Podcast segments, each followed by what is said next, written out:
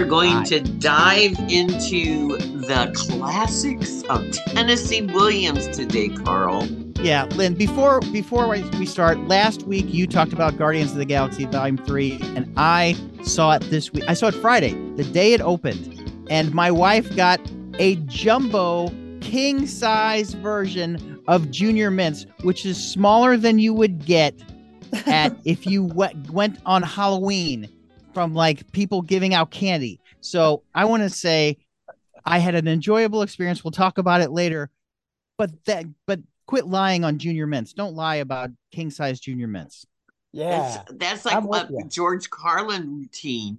Uh yes. like jumbo shrimp. Thank you, Brian. Thanks for backing me up.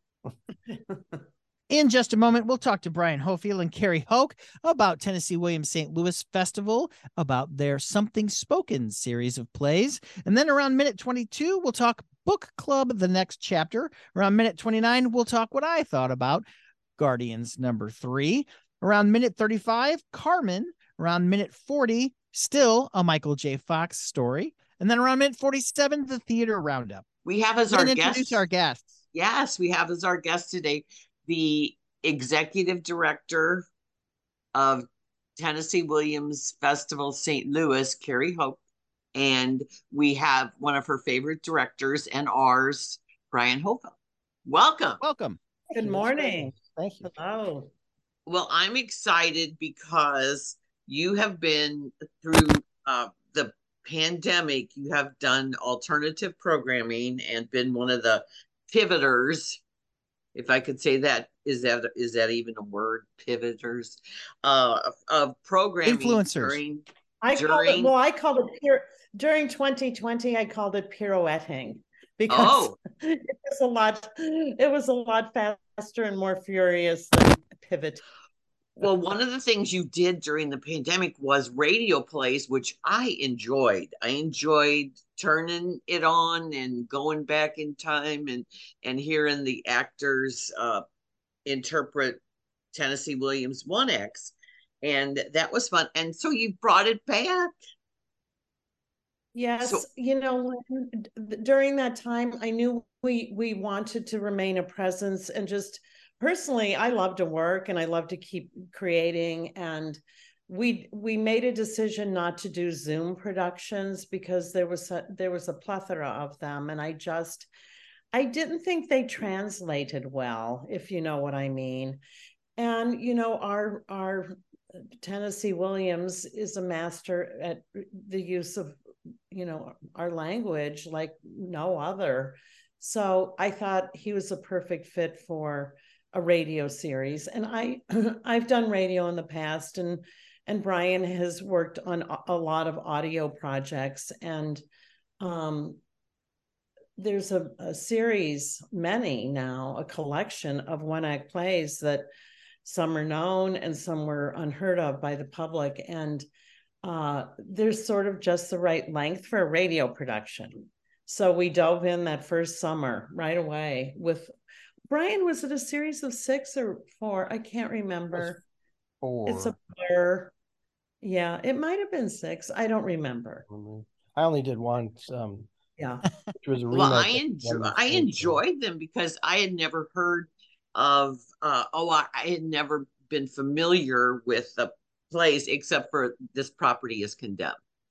Right and you know we wanted to fully produce them and you know they were not readings we rehearsed they were edited they had sound design and i knew brian you know understood the format so he's a perfect director for the, the these kinds of uh, productions and you have a wonderful partner in uh, one of Carl's favorite radio stations. I love it. I love Julie Schuster so much. She's she's bringing good things to that radio station, Classic 107.3. And there's are, are wonderful producing partners in this last series. And um, I do want to mention Jim Doyle, God rest his soul, because he yes. was uh, a good friend. And dear Jim would say yes to almost everything I asked of him. And I came to him with the idea. And at that time, there was another general manager, and it took a little fancy footwork to get it past him, but we did. And um, yes, Julie is a queen. We love her. she makes it easy and pleasurable to work with. Yeah, Jim Doyle was one of the true nice guys in media in town. And I had seen him maybe about a year or two before he died. And he we was saw him. We saw him at the fountain on Locust. and he was so oh yeah he was so that's right we did because we talked to him about doing something and uh he was so kind because he remembered how i did something about him right after he got let go of KZK when I did a radio column and thing. And he just kept thanking me so much for that. And I was just like, you are truly a gentleman. Because, Yes. you know, in this biz, people come and go and get spit out and that. and but he and he made the transition from pop music to classical music and it was just his he had the great delivery of doing that morning drive he i i told him it was the distracting classical music station because you could have it on and if you wanted to listen to it you could get involved in it or it could be in the background and it could be very calming which i i think they do a great job over there at classic 107.3 And so they really do support the art, arts community in St. Louis.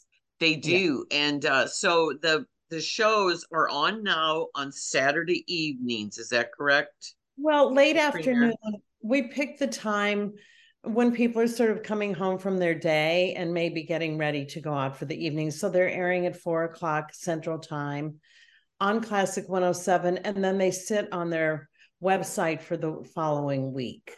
And then they go away. We are resurrecting them the same series of four plays in August prior to our September festival. Mm. But you can't listen if you miss on Saturday. But a lot of people are having listening parties. We're two weeks in. We have two more to go. Um, And you Yeah. have some of the best voices, mhm. best vocal actors in the biz because you have Chauncey Thomas and you have some of the people that you work with, Brian, in uh, Glass Menagerie. And uh, who else are some of the people that you managed to snag for this? Uh, Well, as you said, Brenda yeah, Currin, as you said, uh, where I worked with in, in Glass Menagerie twice, both on the radio and live. And she's in two of the shows I directed. Um, and yeah, she's great. She's she's really delightful. I love working with her. yeah. And Chauncey came back. He he isn't in the one the the episodes that Brian directed, but we have Julie Layton, who Yeah, yeah, he's in he's in Magic Tower. yeah, Yeah, oh, yeah. terrific and ben nordstrom um who i think really took to it like a duck to water julia crump. A lot of these people have done full productions with us. I i, I feel like we're forming a bit of a a company.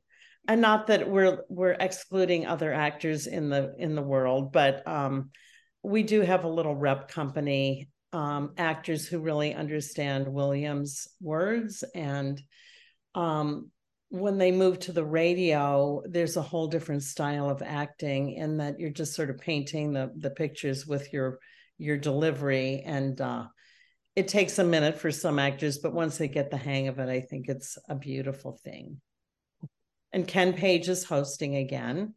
Um yeah, I'm trying to think who else. It's been a few months since we taped Peter Mayer, uh, Cynthia David, who's an actor who used to live here and has done our tribute before in previous festivals.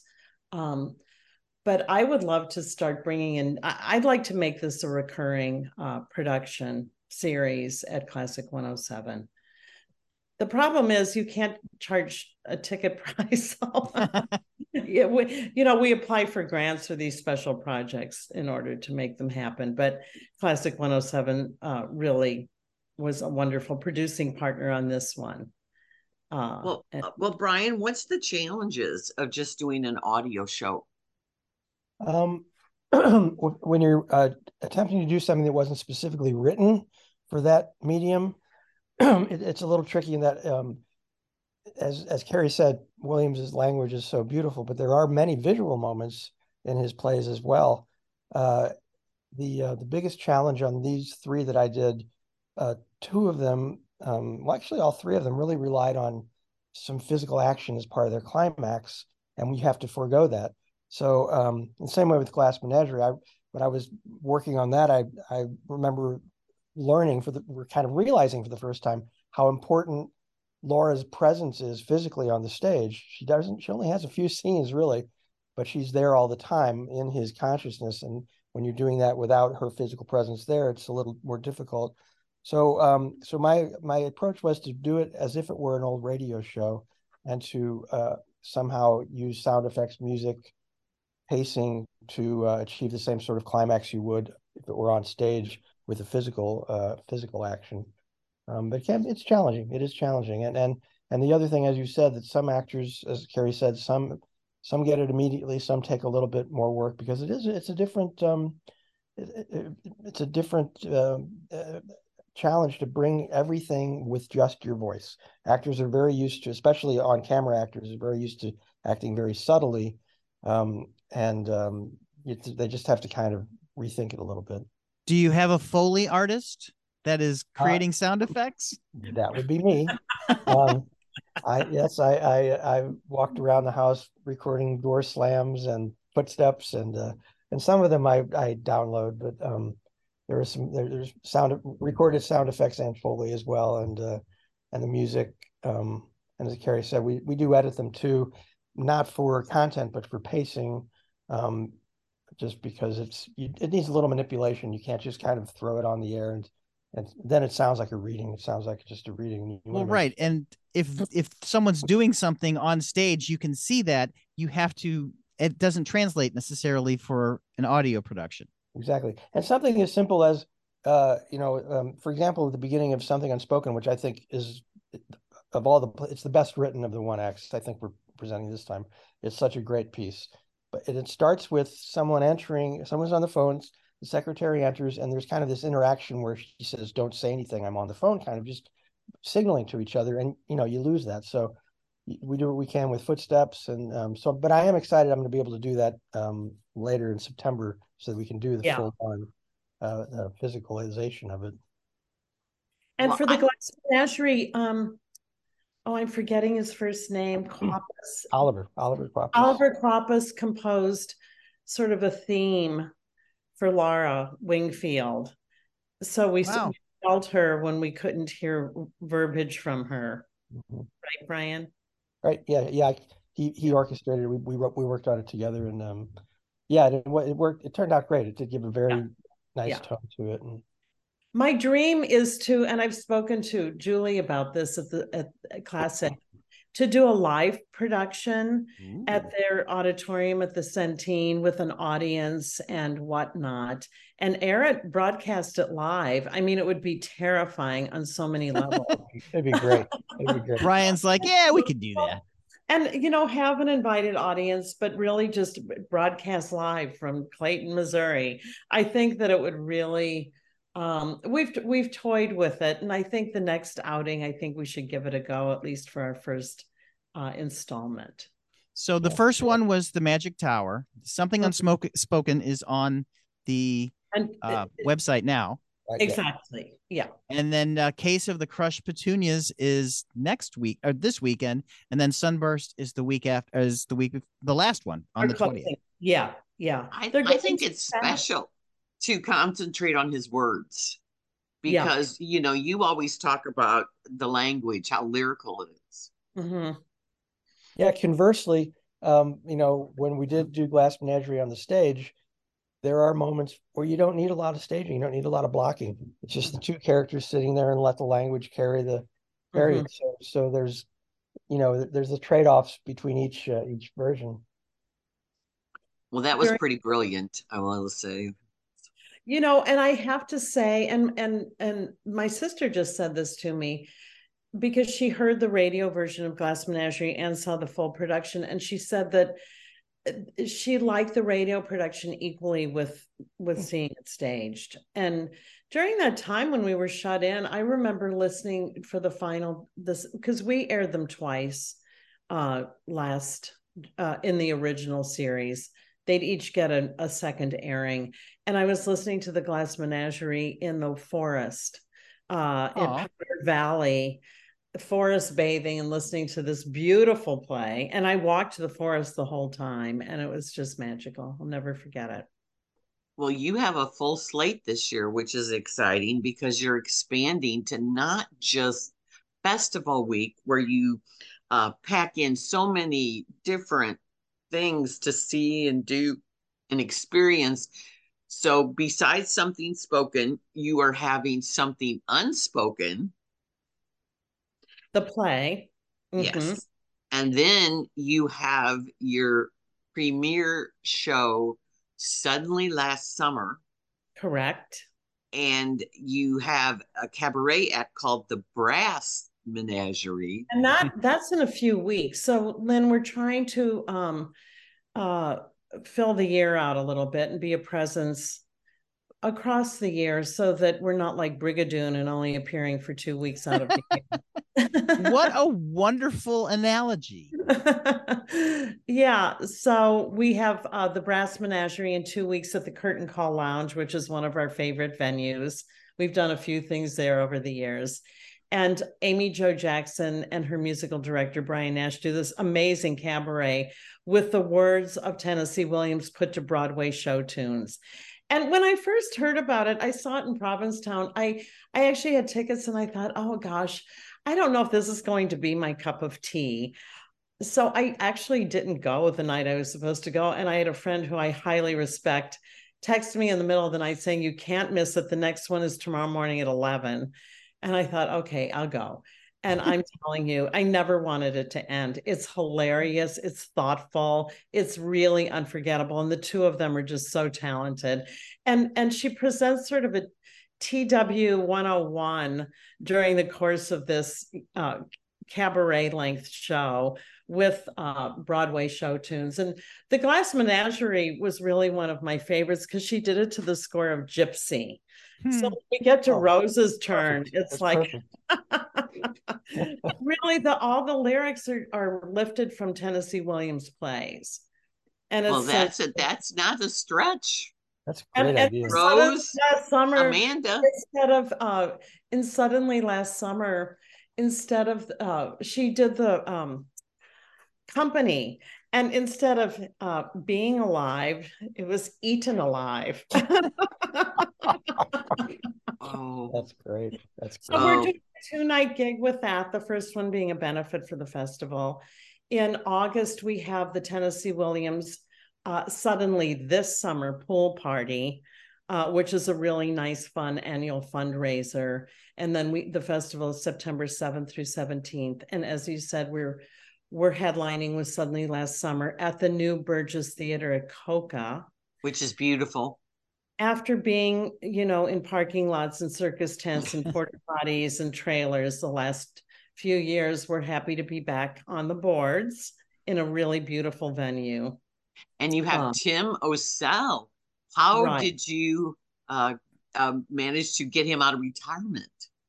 Well, he's not fully retired. He's actually at APT, American Players Theater, now in Wisconsin for the a couple of months directing, but he picks and chooses so it's a long story. Semi-retired.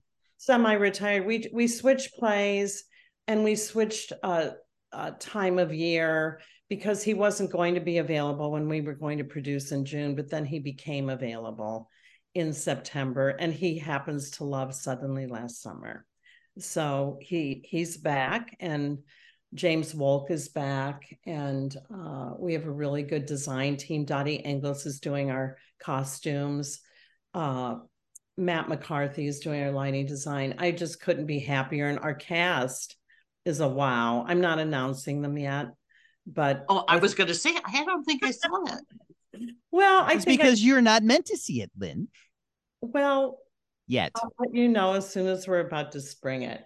Uh, but really interesting choices. Tim and I took a lot of time and we're very thoughtful in in who we cast and it's it's really lovely to work with you know a cast of only seven some of these plays have a cast of 19 or more and um it, i don't know i'm really i'm really thrilled there are a number of people who've worked with us a few times before uh, some actors who are from st louis but don't necessarily live here anymore and some newcomers who i met during our casting and uh, really happy about that well, you can get everything be... at uh, twstl.org. That's the website to get the latest and greatest.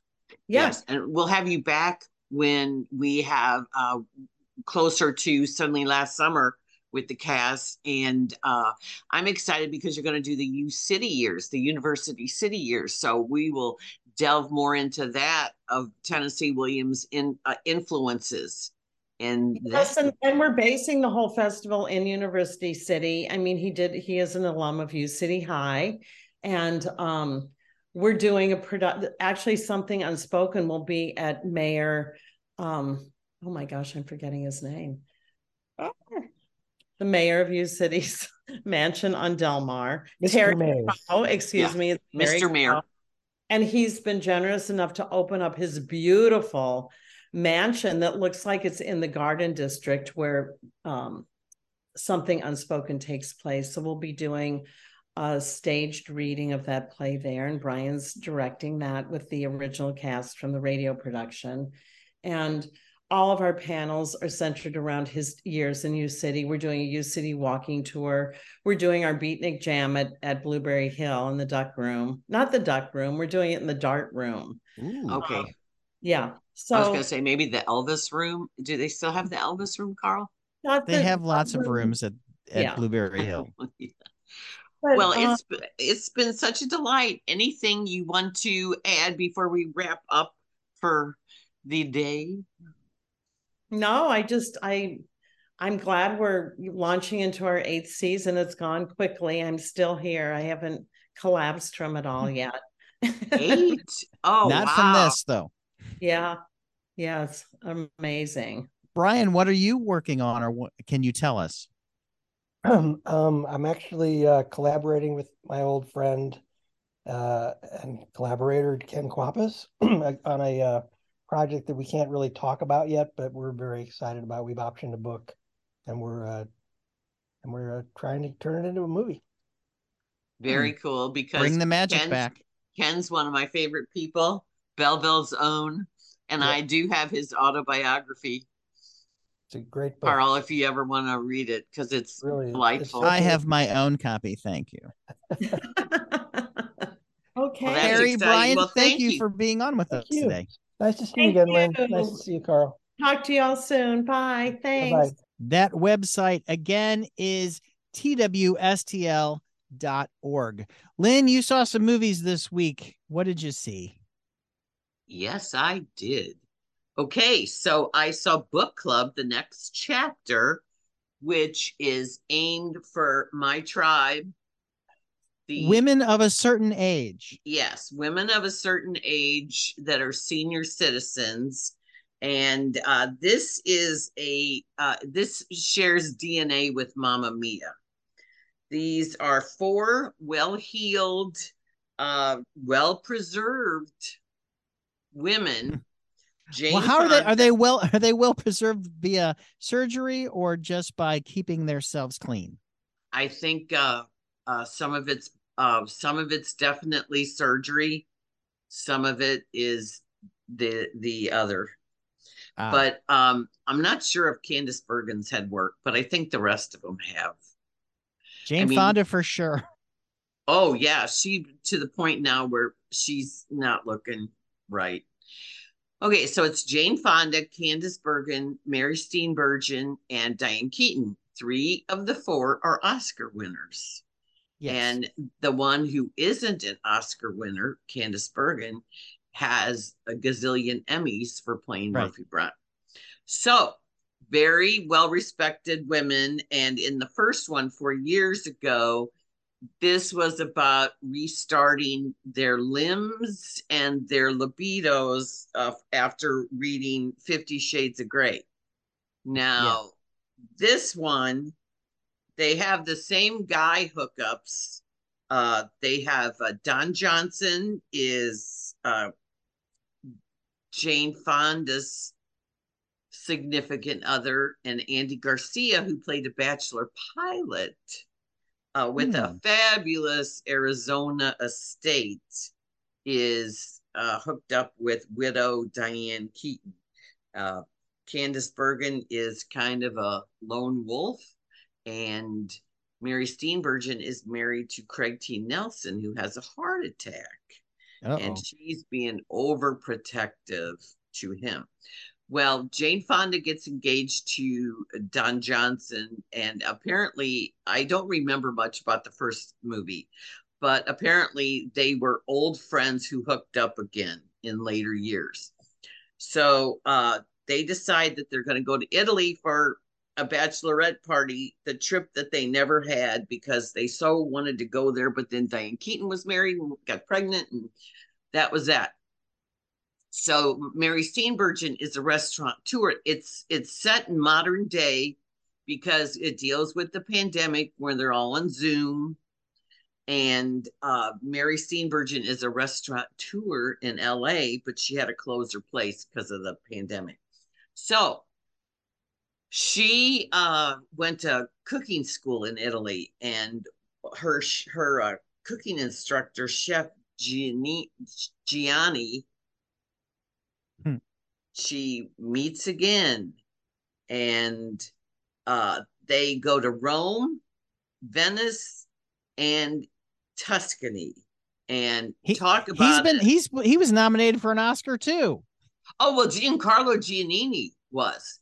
Yeah. He's he plays the police officer. He was a hot deal back in the 70s. He was nominated for Lina Wertmüller's movie Seven Beauties. And he so wait a minute. They have they have a character n- that is named after one of the real people in the movie. no, well, he's Giancarlo Giannini, but but the the chef is Gianni. Oh, okay. Well, that's a little confusing, Yeah, I know.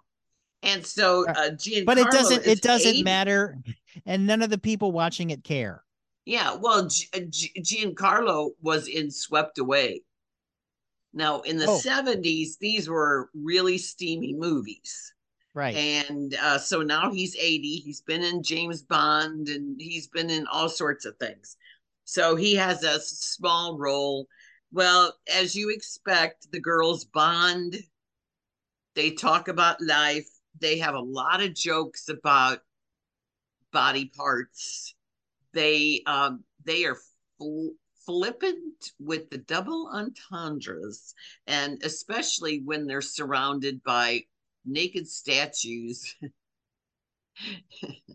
Is it better than 80 for Brady? I didn't see 80 for Brady. And, And, nor should um, you. And um, I think uh, I think people who like this genre, this is an underrepresented group, as we know. So it's cute. I think it's a little too contrived and superficial. But if you like the whole Mamma Mia vibe, if you like a beauty, you know, like Nancy Meyer, queen of the decorator porn movies for women. Mm-hmm. If you like that, this is a travelogue. They all have beautiful homes, they wear beautiful outfits. It's one of those movies. They don't have a care in the world. Money just magically appears for all their calamities. And so it's a it's very much a fantasy, a fairy tale for the for the um AARP crowd. Yes. But but at least it's made by the same people. It's not like it was a money grab. They had fun doing it. They're doing the same people are involved that created it, that star in it. Since I I give it credit for not just trying to say, well, if not all of us can do it, we won't do it. They're all in and they're all doing it. Yeah. Yeah. And plus, you're you're not selling it, Lynn. well, I mean, it's, gonna It's make it's slight. yeah it's it's not on i mean they sell it you know it's very predictable they sell it and they're all good actresses so it's you know totally far-fetched but Okay.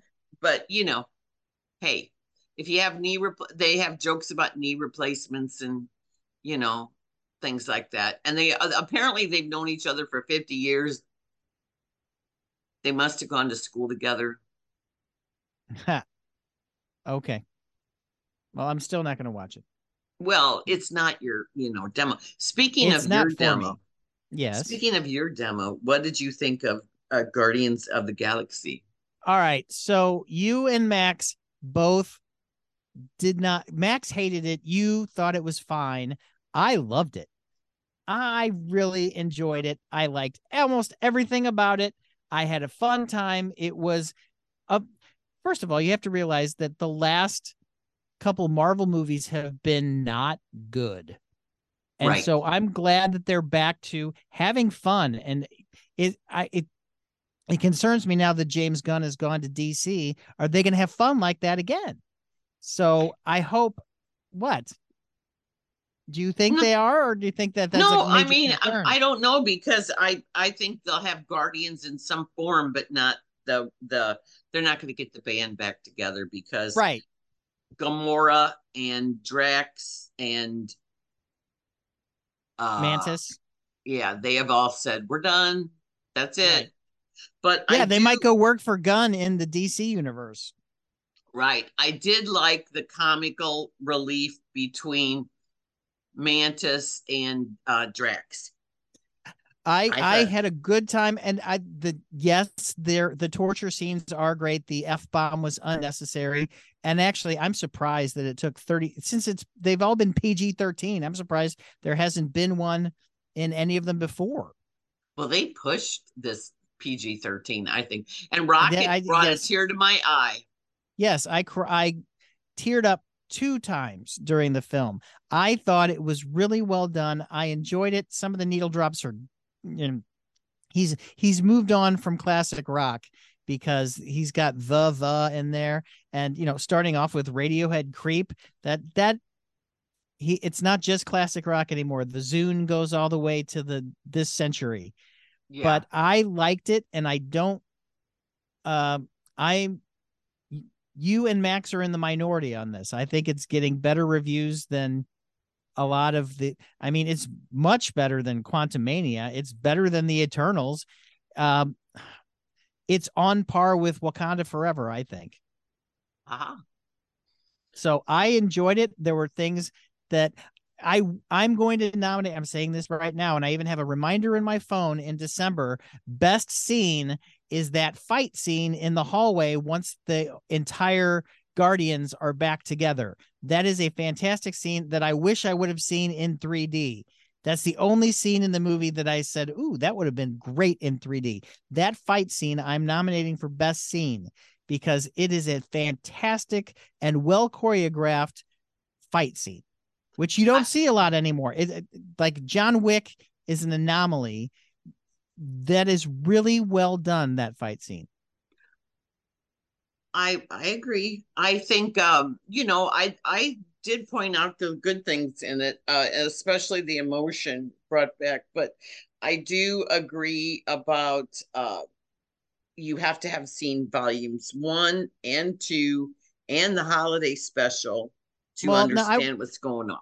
I was talking to Mark Cox and he watched volume two right before it. And he said he did not feel that you had to watch volume two. He felt that you had to watch Infinity War and Endgame to actually understand what's going on. So, what you're saying is you had to have watched four movies and a TV special. So, Well, the holiday special is surprising. it is um, it's really good and and they make allusions to it through the entire thing but if you want to know what's going on with Gamora first you have to have seen the first one. The second one is you know it is what it is and it, it has some it has some good points in it but it's not as it's not as good as the first one. But also Infinity War and Endgame a lot of major po- plot points are left over from that. And I would even say you have to watch the first 10 minutes of Thor Love and Thunder to understand what's going on. Because Yeah, well, they're all being interconnected, that's for sure. Right. But I do um think that the holiday special was so clever and was. uh it's worth watching if you missed it even now. And uh I do wish those characters well and I hope we see um I do hope we see uh Star Lord again. well, we're supposed to. Yeah, I like that. You got to stay for the credits. I liked all the pictures. I liked the little nod Kevin Bacon, and Mhm. uh, I like Badlands being the last song. Yeah, they pay they had they they had Springsteen money. That was funny. Yeah, and uh, I I like it's it's interesting. It's interesting scenes. that they wait. Oh, I'm sorry. Go ahead. No, and and the Star Lord scenes at the end. Well, I'm curious that they waited to play Badlands until there was no uh story left. They it was Badlands is played over nothing but credits. I found that interesting that it's not played in the movie at all. Badlands is played just on the credits that they don't have any scenes of the film. They don't even have the little vignettes that they had while the credits are going on. It is nothing but credits. I wonder if that was a condition of them getting to use that.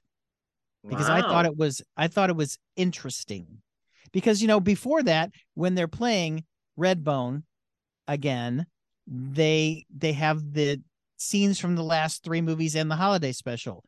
Then when that's finished, they go to Badlands, which is nothing but credits. I I I just found that odd.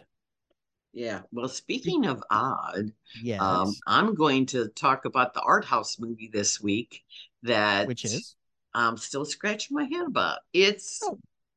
called Carmen, and it is a ah. total reimagining of Bizet's tragic opera Carmen. Yes. But this time we have two bright young stars in Melissa Barrera, who is in In the Heights, and she is the big sister in Scream reboots. Mm-hmm. Yes. And Paul Mescal, a Oscar nominee. And so they are the lovers on the run in this very strange and bizarre, complete reimagining of this opera by a choreographer, Benjamin Millepied. Supposedly, he is a world famous choreographer. So, we're going to have dance and we're going to have song, and we're going to be in a desert in Mexico, and then we're going to be across the border and going to LA. And it's very gritty, and they decided to make it really artsy, like a Pedro Almodovar movie where they use the color red. And he loves this guy, Millepied, loves doorways and he hmm. loves to film people running. And so you have nearly two hours of this head scratcher, but it's oddly compelling because the two stars have chemistry, really intense, good chemistry. And what they've done with the artsy stuff, they just forgot to tell you any backstory or character development or really what's kind of going on because you and it really has nothing to do with the opera at all, besides the name and the characters. Yeah. Yeah. And uh, it premiered at the Toronto Film Festival, and now it's opening, I guess, wide in the, the U.S. But it's been, you know, around, and uh, so it's is, not eligible for any awards at all. No, because no, it's been out since yeah, September. It, right. So now they're bringing it out, and it's at Plaza Frontenac starting Friday, and I don't know if it's anywhere else, but it's it's just like you have so many questions. Like people either this, love it or hate it. Yeah, why is it so weak? But it is very dreamlike. It's magical realism. I would call it an experimental. Uh, I I would call it an experimental film. One of the key elements that's a big plus is Nicholas Britell did the music and the songs. So we know him as a brilliant film composer. Well, he did Moonlight. Yes, and he did Don't Look Up, and he If Beale an, Street Could Talk. Yeah, and he won an Emmy for the theme to Succession. Ah, the show you love. Are you happy how it's going? Are you caught up? Um, I'm not caught up yet. So I'm and and and everybody did you did you me. watch did you watch Connor's wedding? No, That's yet. that's the name of the episode that everything changed, but you've been spoiled on it. So never mind. We won't talk yeah, about it. yeah. I already know because people people don't wait. They they tell. I think you should wait a week before you spoil things. Well, that least. has it has been three weeks since that episode came out. I know, but people, but Variety spoiled it like the next day, and so did Colbert. But I did not watch Brian Cox on Colbert just because I knew I would hear about what happened, and I didn't want to. But no, my Variety alerts right there in the headline.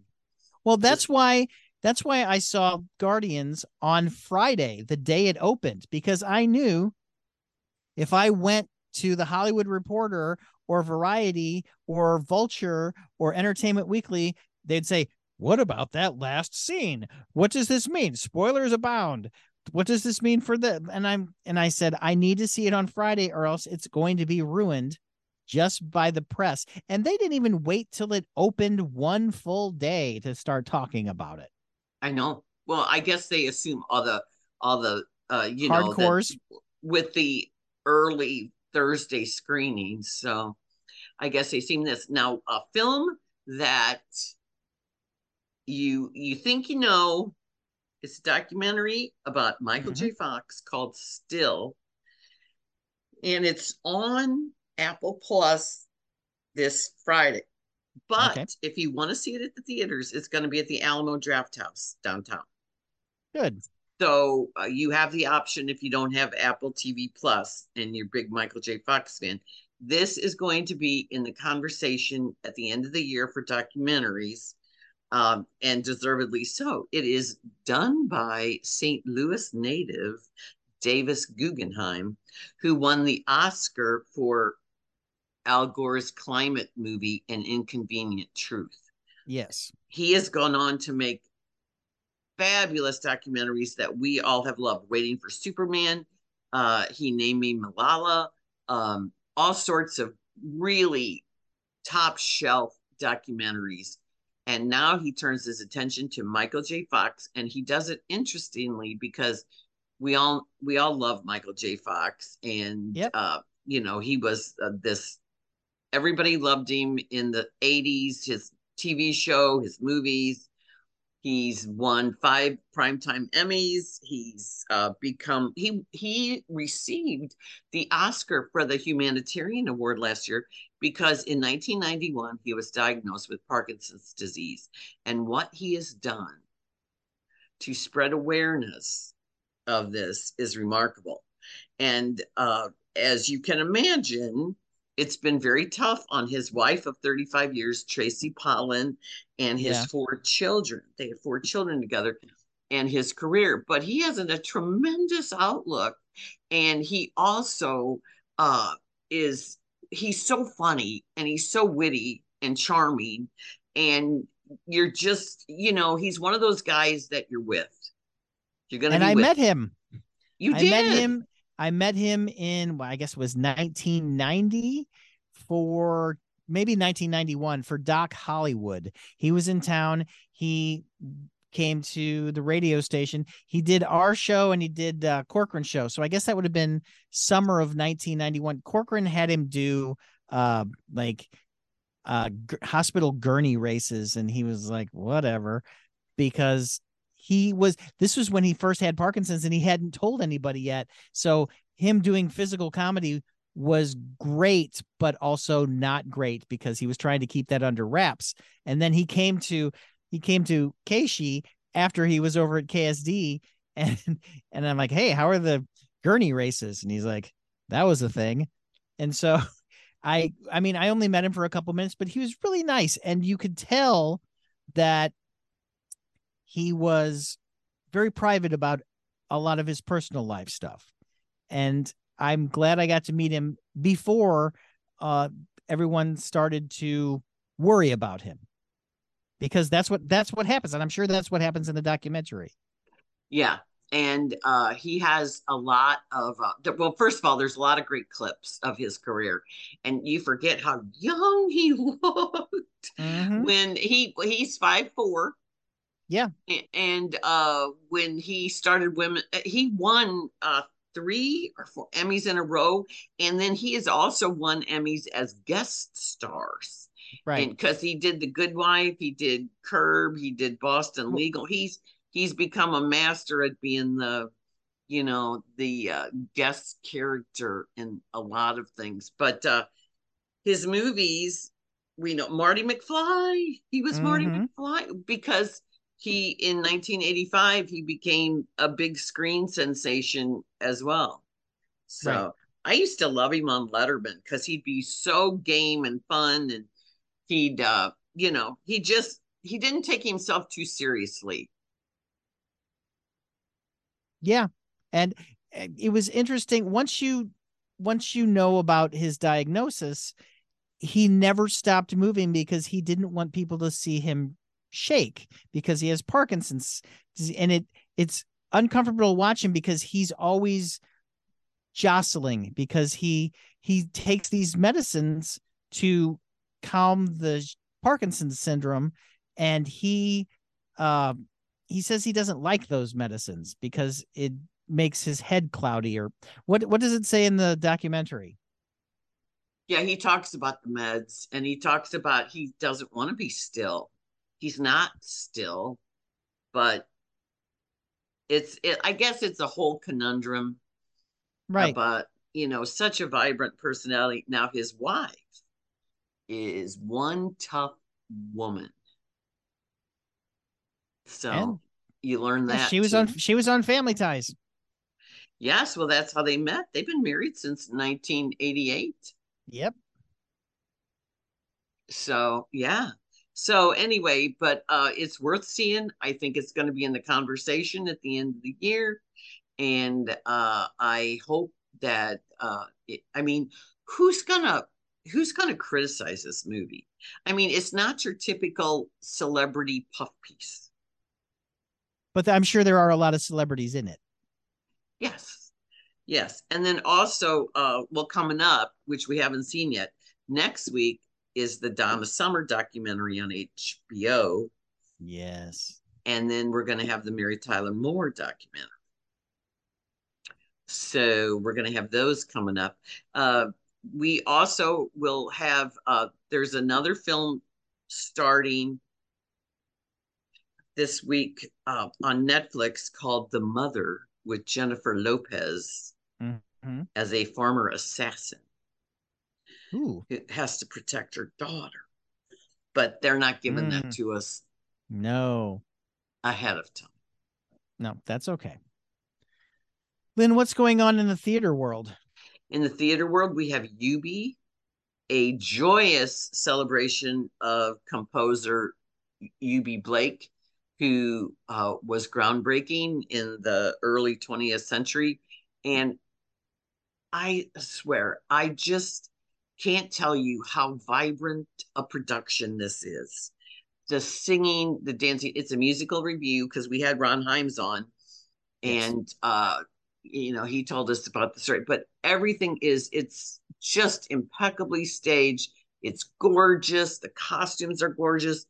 The dancing, uh, Heather Beale and and Vivian Watt were the choreographer, and then Robert Crenshaw does the tap choreography. And it's sensational. And it's just this uplifting two hours of joy. And what's wrong with that? I mean, it just makes you feel good because it's just, if you do not have a spring in your step and a song in your heart when you leave, there is something really Something wrong with you. you because it is totally delightful. And then Joe Hanrahan's play, which I haven't seen yet, is playing at the Kranzberg, and that's about the the true story of Leonard Pelkey, and that's where the Tre- Trevor Project began. And Joe Mm. plays an investigative reporter. Well, and Right. also, and also, we are recording this early, so neither you nor I have seen Jesus Christ Superstar yet at the Fox. Uh, you're seeing, you saw it on Tuesday. I'm seeing it on Saturday. With Actually, the, my reviewer Chaz Adams is seeing it. ah, well, I'm not seeing it till it's almost gone, uh, because I am going with the newly retired John Hewlett, dragging him to theater because he hates musical theater, but he loves the album Jesus Christ Superstar. So he and I are going on two dates this week Tuesday night, we're going to see Jon Anderson and the music of Yes at the Family Arena. And then Saturday afternoon, we're going to see Jesus Christ Superstar. Um, it's going to be an event that John Hewlett steps foot into musical theater. So Oh wow. now that he's retired, he's expanding his horizons still. wow. Wow. Wow. wow. I know it's well a the big deal. the yeah, the Muni is uh, announcing its casts. Yes, so announced we've, uh, three, I believe, so far. Yes. Uh, well, Beauty and the Beast, Sister Act, West Side Story, and yesterday they just announced Little Shop of Horrors. Ah, well, four then. So three, So- three to go. Yeah, so I'm excited because we're coming up. It's going to be um, about a month, about a month till we uh, we hit the forest park Start going. under the stars, and uh, Well- yeah, so we have full lives, Carl. Yeah, a lot, a lot of things going on. Where can we find you, Lynn? I am in the Webster Kirkwood Times. I am on KTRS with Jennifer and Wendy every Friday at 11:08 except this week I'm on Thursday because I have a family funeral to attend. Sorry to hear that. Uh, yeah, thanks, you know. My brother-in-law's 93-year-old dad Hmm. lived a good life. Yay, Roger. Good man. And um Well, speaking speaking of passing, I want to mention Joe Nonnenkamp. You might have seen some stuff online from all the media people in town.